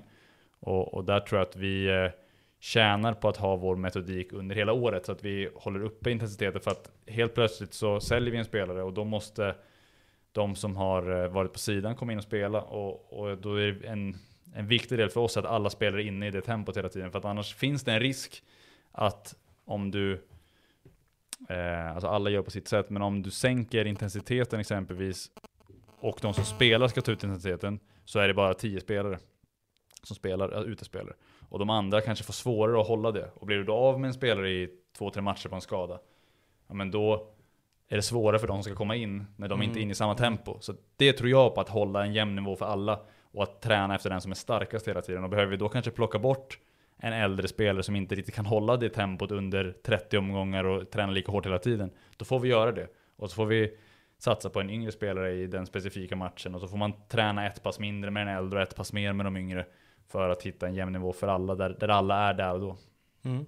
Ja, nej men det är intressant eh, just. Jag har varit också lite alltså, fundersam kring det där att sänka på hösten också, precis eh, lite av den anledningen du säger också. Men det finns också någonting som är intressant med att göra det också, att man maximerar just i de matcherna, för det är där det brukar avgöras på hösten, ehm, där man ska vara som starkast. Så han säger också att han gillar att smyga med lite hela året och sen som sagt komma med all kraft direkt och då kommer man slå från underifrån och då har man ett läge där man är underdog där man kan jaga istället för att bli jagad. Så det blir också en fördel på det sättet. Absolut, och det finns ju inget som är liksom rätt eller fel, Mm. utan det är, bara, det är ju intressant att det finns olika sätt att göra det, och det är väl återigen, det är det som är fotboll är fotboll. Mm. Det är upp till var och en hur man gör grejerna, och det är det som gör att vi, vi sitter här och pratar om det, och varför folk sitter och lyssnar. För att det är Mm. inte många som drivs av, av ett intresse för det. Något som jag gillar att fråga, det är i, i tv-studio och sånt, man pratar mycket uppställningssiffror så här 4-3-3, 4-2-3-1, man kan leka hur mycket som helst med det. Eh, jobbar ni med tydliga formationer eller jobbar ni så här, den här spelaren har den här zonen, den här spelaren har den här zonen, hur, hur ser det ut hos er? Eh, nej, vi jobbar mycket mer efter, vad ska man säga? Alltså alla tränare säger att man jobbar mer efter principer än efter, eh, än efter formationer. Och det tror jag stämmer, för att så som vi ser på det så behöver vi ofta anpassa våra positioner efter hur motståndarna pressar för att de lämnar olika ytor. Och, och det innebär att vi kanske en, en högerback som i en fyrbackslinje eh, i, liksom, han spelar i en fyrbackslinje men han kan göra olika saker. Han kan fortfarande gå in i planen, han kan gå högt, han kan komma ner lågt, han kan gå in och bli en mittback. Beroende på hur pressen från motståndarna kommer i olika situationer. Och samma sak när vi försvarar. Så måste vi kanske mot olika lag anpassa vem som gör vad. Där vi kanske i, i en match, eh, om man säger att Viktor Jukanovic spelar till vänster. I en match så behöver han kanske pressa mot en eh, mittback. Medan i nästa match behöver han pressa mot motståndarens ytterback. Och att man anpassar sig mer efter, efter vad är viktigt i den här matchen. Hur får vi Jukanovic i så bra positioner som möjligt än att han alltid ska göra samma sak. För där, då tror jag att de, när du kommer upp mot bra lag så hittar de sätt att sätta dig i dåliga situationer. För att om vi säger till Viktor, du ska hela tiden spela mot deras högerback och sen ska eh, vänsterbacken alltid spela mot deras ytter. Och så roterar de, då hamnar Djukanovic som vänsterback. Och där vill man ju inte ha honom. Mm. Eh, och, och då blir det som att det där systemet kanske sätter honom i sämre positioner än vad, vad han borde kunna hamna i. Och då måste vi som tränare hjälpa att skapa strukturer som är mer kopplade till till dels den specifika matchen, hur får vi ut det bästa av spelaren? Typ som vi pratade om med Gustav Engvall tidigare. Mm. Han är grym på att löpa bakom, hur får vi honom att löpa bakom? Ja men då skapar vi en struktur kring det. Eh, mer än att vi ska sätta en, en, en formation så. Så det, är ett, det är väldigt luddigt svar. Det är väldigt svårt att bryta ner det i en, mm. alltså, när man bara sitter och pratar om det. Men, men mer efter olika verktyg för att hjälpa spelarna att när vi har bollen, hur får vi fram den? Ja men idag ska du som högerback eh, kliva högt för att eh, då kan du skapa plats åt en sexa att droppa ut och få bollen som han kan ta fram den. Medan i nästa match så kommer du in och spela mittback för då kommer ytten pressa dig centralt. Då lämnar du en, yt en yta för våran tia att droppa ut i och kunna få den. Så att det finns massa sådana verktyg som vi använder hela tiden från match till match som man kanske inte ser eller tänker på när man är inte inne i det. Och därför är ju sådana spelare som snabbt snappar upp de här idéerna. Okej, okay, jag ska göra Idag är det viktigt för mig att, att uh, jobba med, med att kliva så högt som möjligt. Idag är det viktigt för mig att följa efter spelare. Idag är det viktigt för mig att kliva in i plan och skapa en numerär där. Eh, de spelarna har väldigt bra chanser att spela. För att eh, då kan man använda dem på fler sätt och även i matchen ändra att okej okay, nu, typ som exemplet med Oskar, han kan spela nia och pressa. Han kan vara tia när vi har bollen och sen i andra halvlek så sätter vi honom som sexa. Både off och def. Och då är det ju väldigt lätt för oss att kunna använda honom på olika sätt utifrån vad matchen kräver. Och att vi hela tiden kan, kan hitta sätt att med spelarna lösa problem som motståndarna skapar för oss. Ni har varit inne väldigt mycket på att använda publiken, att göra liksom det som en enhet med att laget på plan och att läktaren ska bilda liksom en symbios med varandra. Alltså jag, jag känner att det finns många fördelar med det och det är väldigt klokt, men jag kan också se några nackdelar, eller lite negativt på det, på ett sätt. För att när jag kollade, jag kollade igenom, eller vi kollade igenom, eh, Juventus Empoli hade du någon eh, video i din spellista som vi kollade på.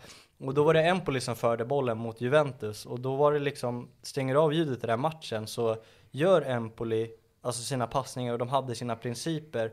Kan det inte vara positivt att liksom ignorera ljudet från publiken samtidigt också? Att liksom zona ut från det och bara jobba med sina principer också? Mm.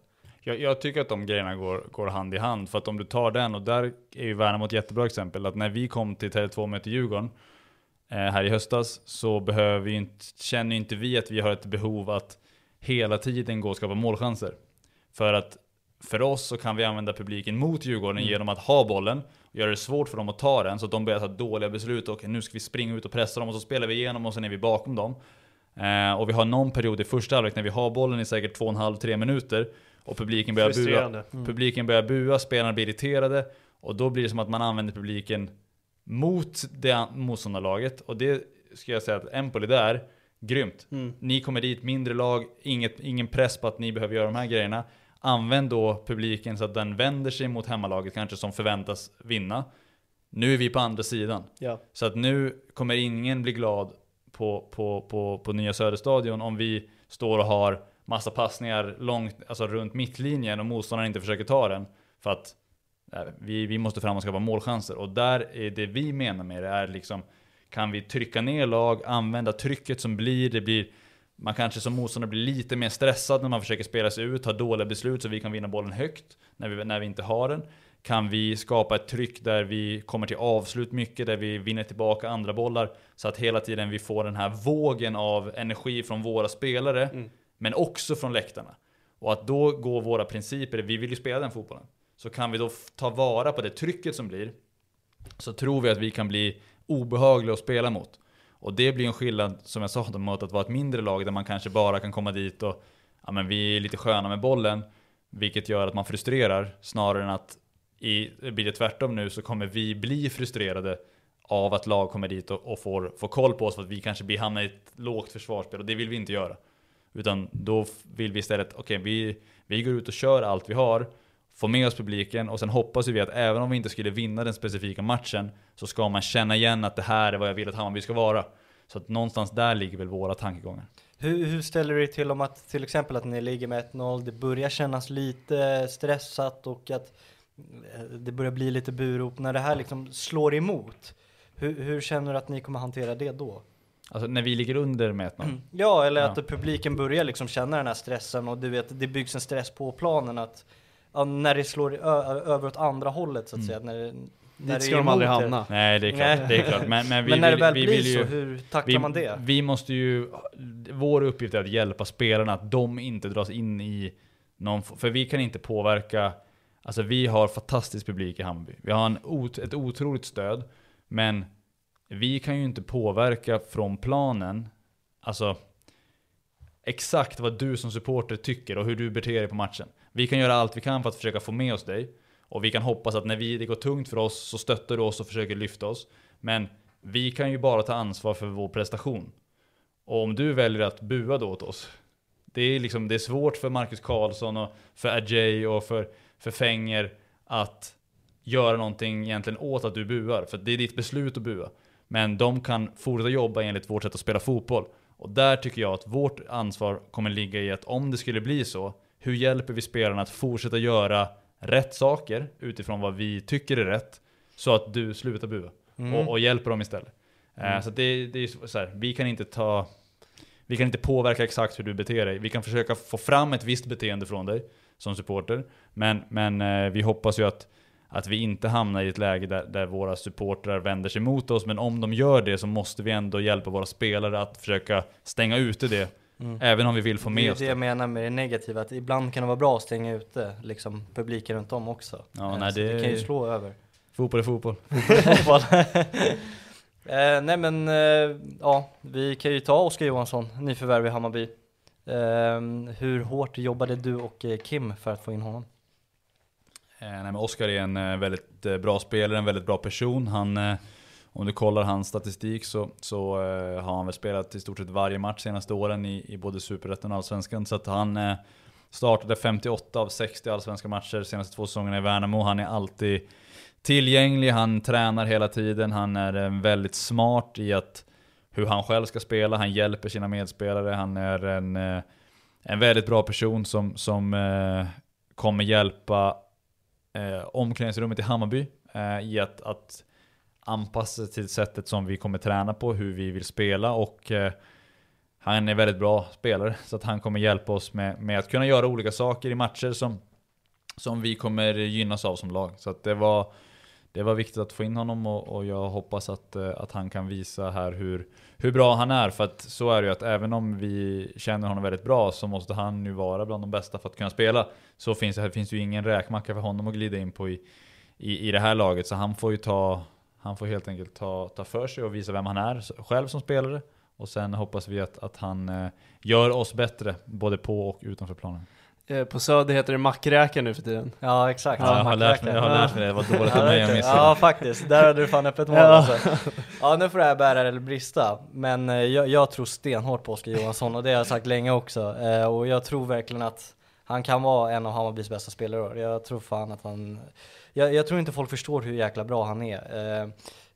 Som jag sa, ja det får bära eller brista för det kan bli helt fel det här nu, men jag tror verkligen på det. Eh, det som jag tycker är skönt med den här värvningen av Oskar Johansson är typ att just det här som jag ser att folk inte riktigt hypar upp den här eh, för att, så bra som han faktiskt är. Att det känns som att han, visst att han kommer in med press, men han kommer inte med in med den här pressen, samma press som Mickelson har. Eh, att han kommer in för, vad är det, för 20 miljoner och du vet, Oskar Johansson kom ändå gratis och folk, ja, så här, ja det var i Värnamo han var bra. Så han har inte det över liksom, trycket på sig att eh, prestera. Och sen det som jag är jäkligt nöjd över med honom är också att han, han är den här giganten i de här stora matcherna som du nämnde, liksom mot Djurgården, mot Malmö. Han gör långskott mot AIK, att han är bäst i de där matcherna. Och jag tror Kim sa det i startelvan också, att det är det som är liksom anledningen varför han inte kommer ha problem med att flytta från en småstad till en storstad. Nu vart det press är... på honom dock, han är bäst i de svåra matcherna. Ja, nu, ja, ja. Jag, jag ger han pressen ja. nu här, men jag, jag, som jag visade klippet där innan, alltså, det, jag, jag, jag, tycker, jag är fascinerad av honom. Alltså. Mm. Jag tycker han är så jävla bra. Han är grym, väldigt, väldigt bra spelare, så det ska bli kul att, att se honom här. Jag har en sista fråga innan vi går över på lyssnarfrågor. Eh, i och med att du är Hammarbyare, hur tror du att du kommer hantera dina känslor under match och särskilt så under eh, början av, du vet när du står på premiären, det har varit marsch, det är just idag jag är stark. Eh, hur tror du att du kommer hantera känslorna? Jag tror att det kommer finnas en eh, enorm energi i att bara gå ut och få, få börja tävla och, och, och göra allting som är roligt med fotboll. Att, att få gå ut och spela den fotbollen vi vill som, som Hammarby står för nu och det har satts en tydlig strategi hur vi ska se ut som fotbollslag och det det vill vi kunna ge alla Hammarbyare direkt. Så jag tror att jag kommer vara väldigt eh, glad, stolt och, och fylld med energi för att gå ut och göra det så bra som möjligt direkt. Där. Mm. Ja men det här är lyssnarfrågor då. då. Mm. Eh, jag vet inte om vi fick med alla, det blev ett sånt jäkla tryck så vi har fått sålla lite. Ja, och det fanns några som påminde om varandra så vi räknar in dem i samma. Mm. Eh, hur ska du lyckas få ut max av eh, August Mikkelsen? Eh, nej men det, August kommer få ut max av sig själv eh, i år tror jag. Så att försöka sätta honom i de ytorna där han är som bäst, vilket vi tycker är centralt. Där han är väldigt bra på att skapa sig tid och plats att göra sina grejer. För han är väldigt skicklig spelare, väldigt bra på att ta sig in i boxen också. Så att, eh, är det, hjälp honom, stötta honom, ge honom en kram, eh, visa honom eh, alla möjliga klipp på, på honom och saker han gör bra och bara fylla honom med självförtroende så tror jag att han kommer bli väldigt bra. Mm. Hänger du med i tatueringutlovandet som Hellberg och Besara när, när Bayern tar SM-guld? Det, oavsett vad som händer i, i min karriär som fotbollstränare så kommer det inte bli någon tatuering i alla fall. Det, tyvärr, där måste jag vara, vara en tråkig. Ja, det känns inte som min grej så att, uh, den, får, den får Kimpa göra själv när det är dags. Mm. Man, man sätter inte en, uh, vad säger man, ett klistermärke på en Ferrari. Nej, så kan man säga. Det var dina ord. ja, det var dina ord. Om du fick plocka en valfri spelare i Allsvenskan till Hammarby, vem hade det varit? Eh, Micke Hjelmer tog Marcus Berg, kommer jag ihåg. Eh, Marti tog eh, Nyman. Nyman. Eh, om, om du bara får vem som helst. Oskar Johansson, ja. han är ju klar nu så ja. att, eh, det får jag säga. Det är det säkra svaret. Vilken är din favoritprincip? Oh. Eh, pratar väldigt mycket om att, att följa press, det är någonting jag gillar väldigt mycket, att man anpassar sig till efter hur motståndarna pressar. Eh, det, det gillar jag, men sen är det nog ändå, finns ingenting som ger mig mer glädje än att få stå och skrika staccato när någon har växlat tempo i spelet. Så det någon av, någon av dem, och vi jobbar med, har så många roliga grejer, men, men det är väl kanske någon av de två som är, det, det gör mig väldigt glad när jag ser någon göra de grejerna. Det, det är speciellt. Hur ska du lyckas nå ut med staccato med tanke på publiken? Men tänk om ja, de också lyckas tajma med dig och skrika det samtidigt. Ja, det vore ju mäktigt att ha 25 000 som bara ser, ser att Besara vänder upp och sen ja. bara alla bara staccato! Men det, det, vore... det, kräver ju att alla har speluppfattning också. Så är det, så är det. det, det tror jag att de har, så vi får se. Vi får se. Ja, det vore häftigt. Det hade varit något nytt. Uh, hur ser du på fotbollens utveckling och vart den taktiska utvecklingen går? Eh, jag tror som vi var inne på förut att det är viktigt att, att man inte låser sig vid grejer eh, utan att man hela tiden följer med vad som händer och som jag ser fotbollen idag så blir den väldigt öppen och de bästa lagen och de bästa lagen just nu spelar i Premier League när de möter varandra så så kan det svänga fort att du är uppe och pressar och så blir du genomspelad och så får du springa hem och så får motståndarna kanske en bra chans att attackera 3 mot 3 över stora ytor. Medan det i nästa blir ett, ett uppställt eh, pressspel där du liksom kanske från lite lägre positioner, jobba mot bollen och motståndarna försöker locka till sig press och du försöker lura dem med att börja spela passningar och du, det laget som har bollen försöker lura dem att pressa. Eh, så att, att vara skicklig i att hantera dels de stängda matchsekvenserna när det blir uppställt och att hantera dem när det blir öppet.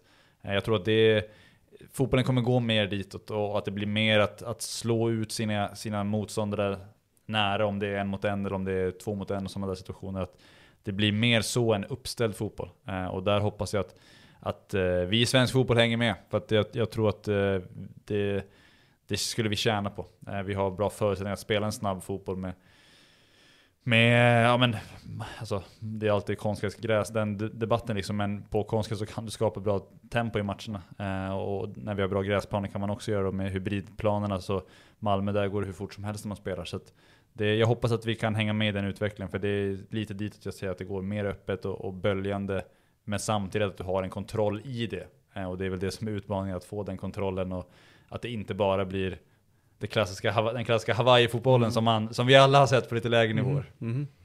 Vad har ni för mål, målsättning inför kommande säsong? Eh, alltså den som de kommunicerar utåt i form av resultat ifrån Hammarby är ju att vi ska, ska slåss om topp tre. Eh, men, men vi jobbar ju inte att vi sitter och pratar med spelarna om att vi ska bli en viss position så, utan vi vill ju bli så bra som möjligt. Och, och utvecklas varje dag i vårt sätt att spela. Eh, och jag tror att vi har goda förutsättningar att, att vara väldigt bra. Men, men sen om det tar eh, fem omgångar eller en omgång eller, eller tolv innan vi är eh, så, så bra som vi vill vara så hoppas jag att vi kan, kan vara med och utmana om, om så höga positioner som möjligt. Men det är svårt att sätta någon fast målsättning mer än att, att det jag kan påverka är att vi går ut och gör bra träningar varje dag. Och, och det är mitt första mål hela tiden. Han har sagt i intervjuer att det finns vissa verktyg man kan använda sig för att vara bollförande. Förutom positionering, vilka andra verktyg menar han? Ja, det där, där har vi inte tid. Det finns, eh, det finns väldigt många verktyg vi kan använda oss av, men vi, vi, eh, vi pratar om liksom allt från att, att eh, hur vi jobbar mot motståndare med att växla tempo i hur vi i spelet som jag sa, hur vi kan locka upp press på olika sätt baserat på hur lag väljer att pressa, vissa väljer att inte pressa. Okej, då måste vi ha verktyg för att kunna spela mot det. Medan andra behöver man inte locka dem i press, de bara går. Då måste vi kunna slå ut det med olika verktyg som, som, eh, som vi använder oss av. Så det är svårt att, att bryta ner det så, men det, vi måste kunna spela mot alla försvarsspel. Och där märkt, har vi väl märkt över tid att, att antingen går laget upp och pressar i högt, Eh, ah, vissa lag står och väntar på att du slår en viss passning och då går de och har det som en, en liksom presssignal så. Medan andra väljer att bara köra rätt fram och så måste du ha olika lösningar mot det. Och som också mot de lagen som ställer sig kanske vid mittlinjen och börjar vara väldigt kompakta och täckande. Och då kan vi inte kanske använda samma verktyg som vi gör lågt för det finns mindre ytor att spela på. Och, då måste du ha olika verktyg där. Så det, finns, eh, det finns många olika, allt från detaljer, vilken fot du passar bollen till, tempo på passningen så att det där eh, vi får sitta ner länge och diskutera det Vi får göra en del två då. Ja, exakt. exakt. Jag vet inte om det här är jättekorkad idé, men jag tänkte på det här om ett lag inte väljer att pressa. Hade det varit helt dumt att kanske så locka med att låtsas ta en dålig touch? Förstår du? Man spelar upp den runt mittfältet, spelar hem den, låtsas att ta en dålig touch. Då kommer ju den här triggern, då lockar du ju fram triggern ur motståndarna genom att så här, låtsas ta en dålig touch. Men du har full koll på Ja, nej, det, förstår du? Ja absolut, sådana där grejer älskar jag. Det är hur du kan lura din motståndare. Vi, senast idag snackade jag med våra målvakter om hur de kan jobba med olika grejer baserat på vilken typ av pressspel de möter. Behöver du ta fram bollen? Behöver du bara stå med den? Behöver du Alltså hur sätter du bollen framför dig så du kan se motståndarna så att du inte kanske ger dem en viss riktning för vrider du upp kroppen åt ett visst håll så blir det lätt att se, okej okay, han kommer spela bollen ditåt. Så kan du jobba med en öppen kroppsställning men om de inte går på dig så kan du inte bara stå där och vänta. Utan du måste ju göra någonting. För vi vill ju inte bara stå där och... liksom Davor, Oliver eller Sebbe Selin står på bollen. Utan att vi hela tiden har olika sätt baserat på hur de pressar oss. Så att eh, Loret Sadiq gjorde en otrolig grej på träningen häromdagen när han, eh, han låtsades passa. Alltså han eh, hade bollen framför sig och slår en passning i luften med foten. Mm. Och då instinktivt flyttade sig pressspelarna något steg. Och sen nästa spelade han igenom det. Så det var en sån här, jag har aldrig sett någon göra det. Att han liksom gör en luftpassning först och sen direkt slår en riktig passning när de har flyttat ett steg. Så att det, Det är inte alls dumt. Det här, välkommen in på Årsta. Så Ja, ja, tack. diskutera Ja, med Ta fram klipp på det bara och visa mig så. Ja, Exakt. gärna. Du får göra en egen highlight och skicka in. Jag får ju rysningar här. Alltså. Eh, hur taktisk kunde han vara som tränare för LIU eh, i de lägre divisionerna? Och hur mycket detaljer jobbar du med och olika principer i spelet? Eh, snarare än att bara spela som det ofta görs på de nivåerna. Mm. Leo AIF, mycket fin eh, studentförening som eh, vi, vi, jag körde där. Det var det laget jag var med i division 5. Eh, nej men det beror ju som jag sa tidigare vad man säger med taktisk. För att om du ser taktiskt att du ska ställa upp och bara stå och flytta, som det kanske var förr och, när jag spelade, så, så eh, tror jag att det är väldigt svårt i lägre divisioner för att alla jobbar, kanske kommer dit och tränar 19.30 en, en tisdag, vissa ska hem till sina, till sina familjer och ha barn hemma. Då vill man inte slänga bort en kväll på att bara stå där och vara, låtsas vara högerback och så ska du flytta dig eh, och, och vissa passningsvägar. Utan jag tror att, att du måste skapa det taktiska i spelet. Alltså i spelövningar. För att alla, som jag sa förut, man tycker att det är kul att spela fotboll. Det är därför man är fotbollsspelare.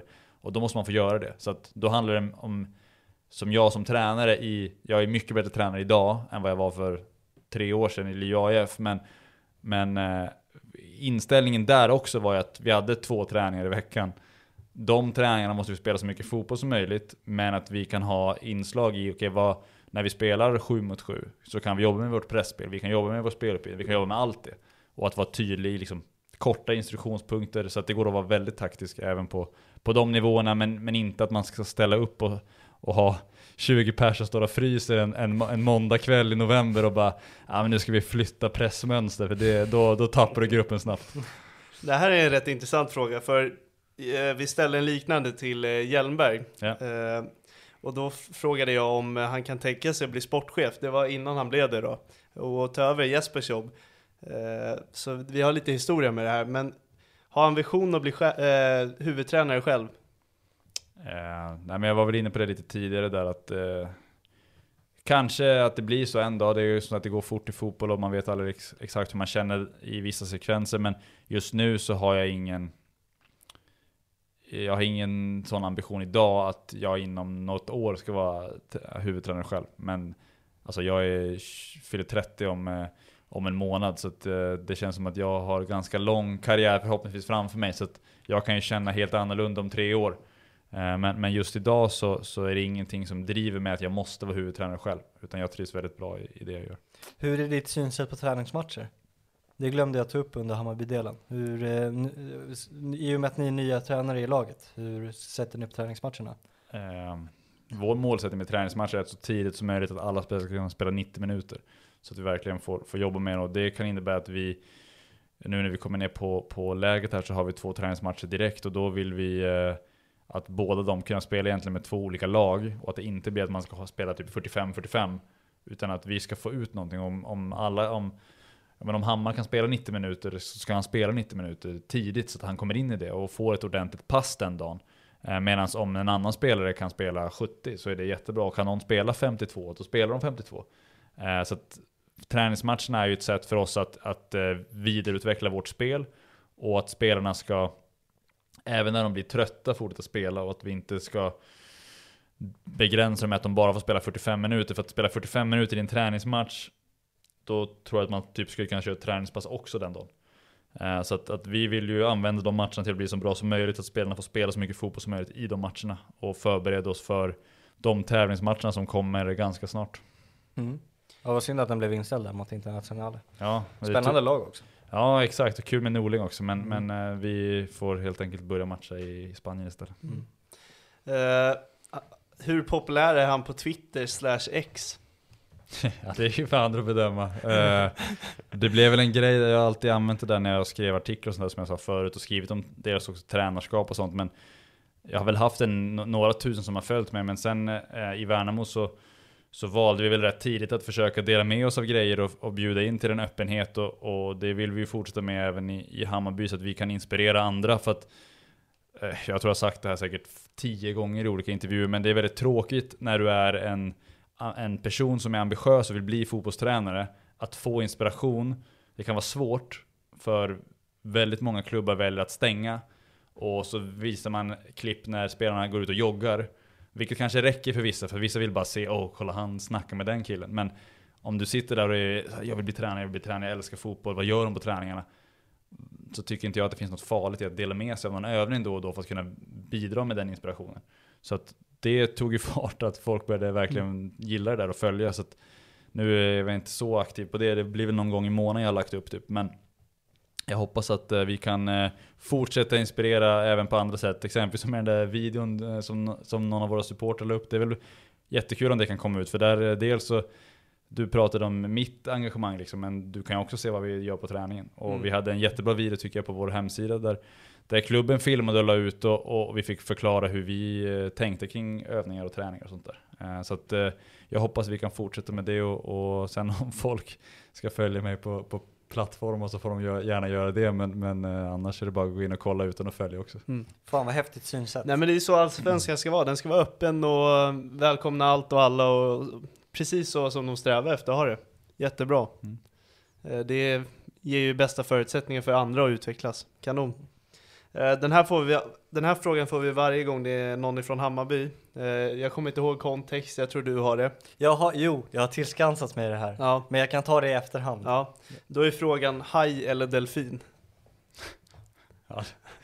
Det känns som att det måste finnas något eh, svar som är rätt här. Eh, jag har ingen aning. Eh, haj eller delfin? Ja, Ja, nej, eh, jag vet inte. Jag får väl säga... Jag har aldrig sett någon haj. Jag har sett delfiner, så jag backar delfinerna i så Mm. Mm. Var det rätt eller? Nej, jag vet inte. jag vet inte tror- om det finns något rätt eller fel. Jag har för mig att de har det som ett persondrag. Vad jag upplevde det som. Att eh, haj, då är du mer, vad ska man säga, du är mer som en haj och så är du mer som en delfin. Jag Okej. vet inte hur, Den var inte så komplicerad som jag så trodde. jävla komplicerad var det inte. Alltså det var inte värsta grejen. Men jag för, alltså det är det jag tror att Men det var kommer det Jag ifrån? Det är ba- Ja men det är från Bajenpodden. Så där är har du ju varit med ju. Ja, jag, ja, det- De ställ, ställde inte de den till dig? Nej, det gjorde de inte. Vi är ju lite rädd för hajar måste jag vara ärlig med. Så, det, Ja. Jag är livrädd för dem. så där vill man ju inte hamna fel. Liksom. Nej. Då träffar Nej. man hellre på en delfin, känns det spontant. Men, Ja, ja men men man, kan, man, kanske, man kanske vill vara en haj, det är kanske det man vill. Ja, ja exakt. Ja, skulle man få välja vilken man skulle bli, då kanske man hellre vill bli en haj. Känns som att du har ju Mm. mer respekt när du glider in som en vit haj liksom, Ja, än, ja, än en ja. Herregud ja. ja. Ja. Eh, vad anser han själv behöver utveckla för att utveckla spelarna ännu bättre? Eh, det finns alltså, hur många saker som helst. Jag måste bli bättre i, i alla grejer som jag är bra på så måste jag bli bättre för att eh, då utvecklar jag spelare på ett bättre sätt. Så jag måste bli bättre i eh, min pedagogik, jag måste bli bättre i min kunskap kring olika detaljer, jag måste bli bättre i mitt sätt att liksom, pedagogiskt förmedla det till spelare. Jag, jag måste bli bättre att förmedla det grafiskt via video, jag måste bli bättre på att förmedla det verbalt, hur jag kommunicerar. Eh, jag kan säkert bli bättre i att kommunicera med spelare socialt också.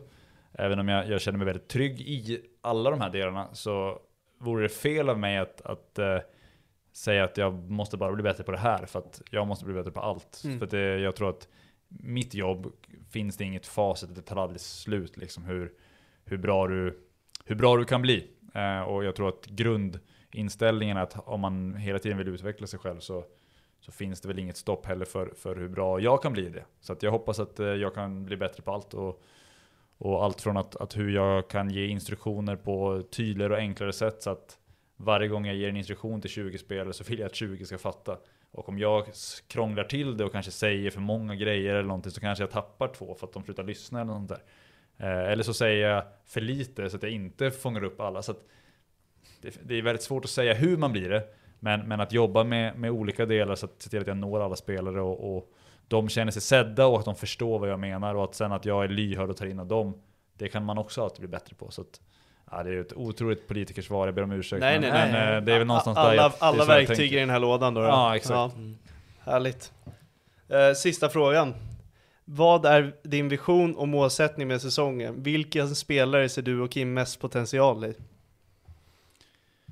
Eh, visionen är att vi ska vara ett väldigt coolt fotbollslag som är bra på att, att uh, ta vara på allting Hammarby är, att kunna stå för det Hammarby vill vara, men också att vi utöver att spela en rolig och bra fotboll som, som folk vill komma och titta på, för att folk lägger faktiskt stora delar av sitt liv i tid i att åka runt på matcher, i att gå på hemmamatcher och kanske inte göra andra grejer. De lägger också stora delar liksom, ekonomiskt på att följa ett fotbollslag.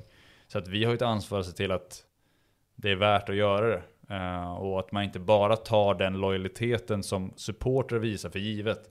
Och det är därför vi liksom, jag tycker det är viktigt att supporter kan komma ner och titta på träningar, att man känner att man är med, så att man inte bara drar nytta av eh, ett supporterskap, utan att man faktiskt ger någonting tillbaka. Och det hoppas jag att vi kan göra. Sen hoppas jag såklart att vi också är tillräckligt bra så att vi vinner väldigt många fotbollsmatcher. Jag vill ju vinna 30 omgångar i Allsvenskan och vinna SM-guld. Det är ju 100%, det vill ju alla göra. Eh, och det, alltså visionen är att vi ska gå ut och vinna varje match. Alltså, så var det i Värnamo, så är det i Hammarby, så var det när jag var i Sylvia, så var det när jag var i Lio AF. Det, är liksom, det, finns, det finns inget stopp i det. Sen vet jag att vi kommer inte vinna 30 matcher, för det har väl aldrig någon gjort. Fast vem, någon måste vara den första också Ja, i exakt. Efter det. men, men liksom Någonstans så handlar det om att ha den drivkraften varje dag, att varje träning vi gör ska vara den bästa. Och, och har vi den så hoppas jag att vi kan eh, skapa ett väldigt bra fotbollslag tillsammans med en spelargrupp och en sportslig ledning som, som eh, just nu funkar bra ihop. Eh, även om det är tidigt in så känns det väldigt bra. Så att det, är bara, det är bara att trycka gasen i botten och köra. Snyggt. Ja, fan vad bra svar. Ja, verkligen. Eh, och det var sista frågan. Nu ska vi inte ösla mer tid av din dag här. Vi vill tacka dig enormt mycket för att du tog dig hit och gav så mycket fina svar.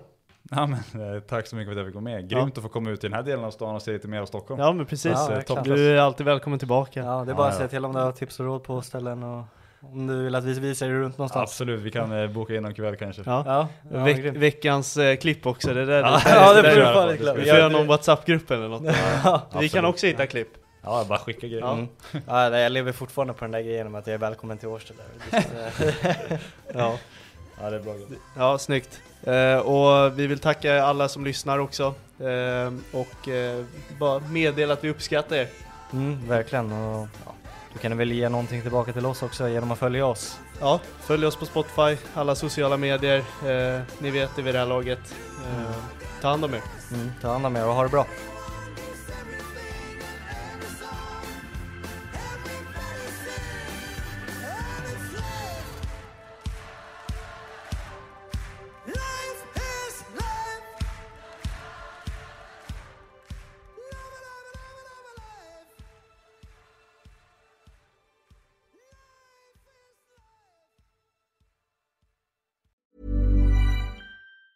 Planning for your next trip? Elevate your travel style with Quince. Quince has all the jet setting essentials you'll want for your next getaway, like European linen, premium luggage options, buttery soft Italian leather bags, and so much more. And it's all priced at 50 to 80% less than similar brands. Plus, Quince only works with factories that use safe and ethical manufacturing practices. Pack your bags with high-quality essentials you'll be wearing for vacations to come with Quince. Go to quince.com slash trip for free shipping and 365-day returns.